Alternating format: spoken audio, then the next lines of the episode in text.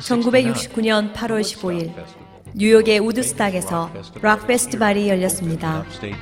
40만 명이 넘는 젊은이들이 술과 마약, 성의 해방과 자유를 외치며 3일간 퇴폐와 향락을 즐겼습니다.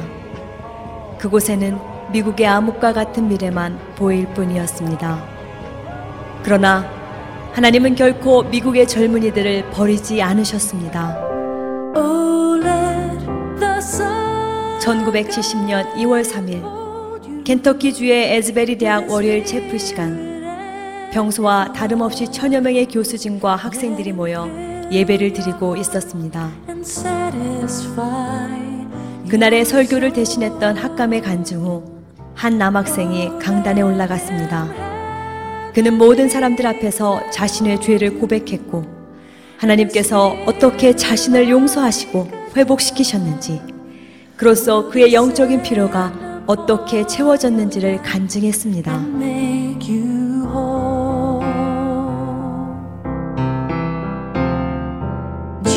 그 순간 성령께서 온 회중 가운데 역사하기 시작하셨습니다. 그들의 마음이 뜨거워졌고 눈에는 눈물이 흘렀습니다. 이어 계속해서 학생들이 올라와 마치 재단 앞에 마음을 토하는 것처럼 자신의 죄를 고백하고 회개하였고 온 회중은 거룩한 하나님의 임재 앞에 하나가 되어 조용히 울면서 기도하고 찬양했습니다. 그리고 서로 자신이 잘못했던 사람들을 찾아가 진심으로 용서를 빌며 화해했습니다. 그런 성령의 강한 임재 속에 제풀이 끝난 뒤에도 학생들은 자리를 뜨지 않아 학교 당국은 휴강을 하였고 그 이후 185시간 동안 쉬지 않는 회개와 찬양과 기도의 불이 타올랐습니다. 이 부흥의 소식은 각 지역 신문과 방송을 통해 순식간에 미 전역에 퍼졌으며 영적 각성을 사모하는 여러 대학에서 에즈베리 대학의 학생들과 교수들을 초청하였고 그들이 가는 곳마다 동일한 성령의 역사와 부흥이 일어났습니다. 그 후 에즈베리 대학의 부흥은 캠퍼스 각성을 넘어 미국 대중 전도 운동으로 이어져 미 전역의 130여 개가 넘는 대학과 수많은 교회들이 새롭게 깨어나게 되었습니다. 나아가 1995년 하워드 페인 대학, 휘튼 대학의 부흥, 그리고 2006년 또다시 일어난 애즈베리 대학 부흥의 불씨가 되었습니다. 오늘 우리도 이 땅의 젊은이들을 위해 기도합시다. 주여 새벽 이슬과 같이 순결하고 헌신된 젊은이들을 일으켜 주시고 성령으로 충만케 하시옵소서. 주여 이 젊은이들을 통해 온 땅에 주의 빛을 비추시고 온 열방이 거룩한 하나님의 나라가 되게 하시옵소서.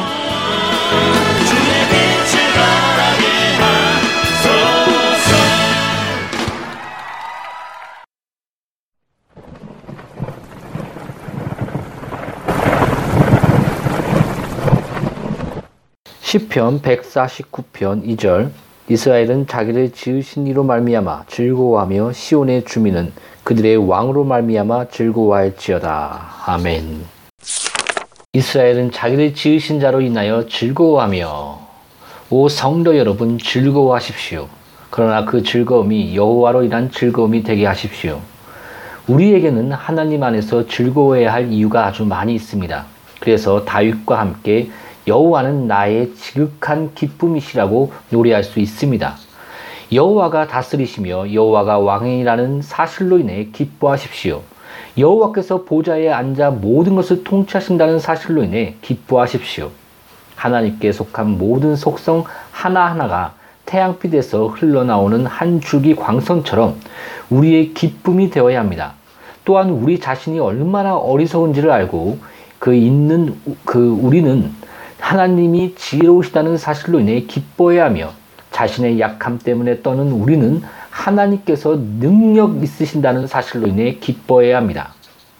그리고 우리는 풀처럼 시들어가는 존재라는 사실, 사실을 생각할 때 하나님은 영원하시다는 사실로 인해 항상 기뻐해야 합니다.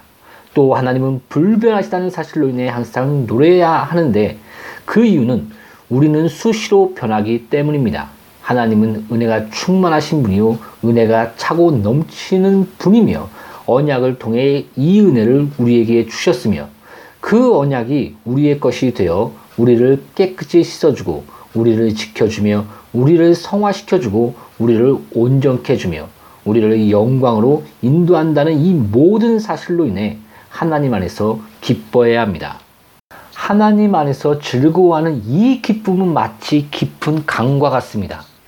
그런데 우리는 아직 그 가장자리만 만졌기 때문에 천국의 그 강줄기가 얼마나 기분 좋고 상쾌한지를 거의 모릅니다. 따라서 계속 그 기쁨을 맛보게 되면 그 깊이가 점점 더해져 아주 격렬한 기쁨을 맛보게 될 것입니다. 그런 성도는 현재의 하나님 안에서 즐거워할 뿐 아니라 하나님이 과거에 행하신 모든 일로 인해서도 기뻐할 수 있습니다.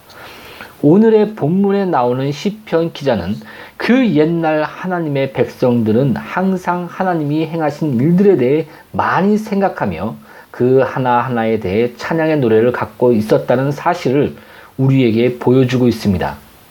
그렇다면 오늘의 하나님의 백성인 우리도 여호와께서 행하신 모든 일을 자꾸자꾸 말하도록 합시다. 여호와의 능하신 행정에 대해 말하고 여호와를 찬양하도록 합시다. 왜냐하면 그는 영광스럽게 승리하셨기 때문입니다. 여호와를 찬양하는 일은 절대 중단하지 마십시오. 왜냐하면 그의 긍휼이 매일매일 우리에게 넘치기 때문입니다.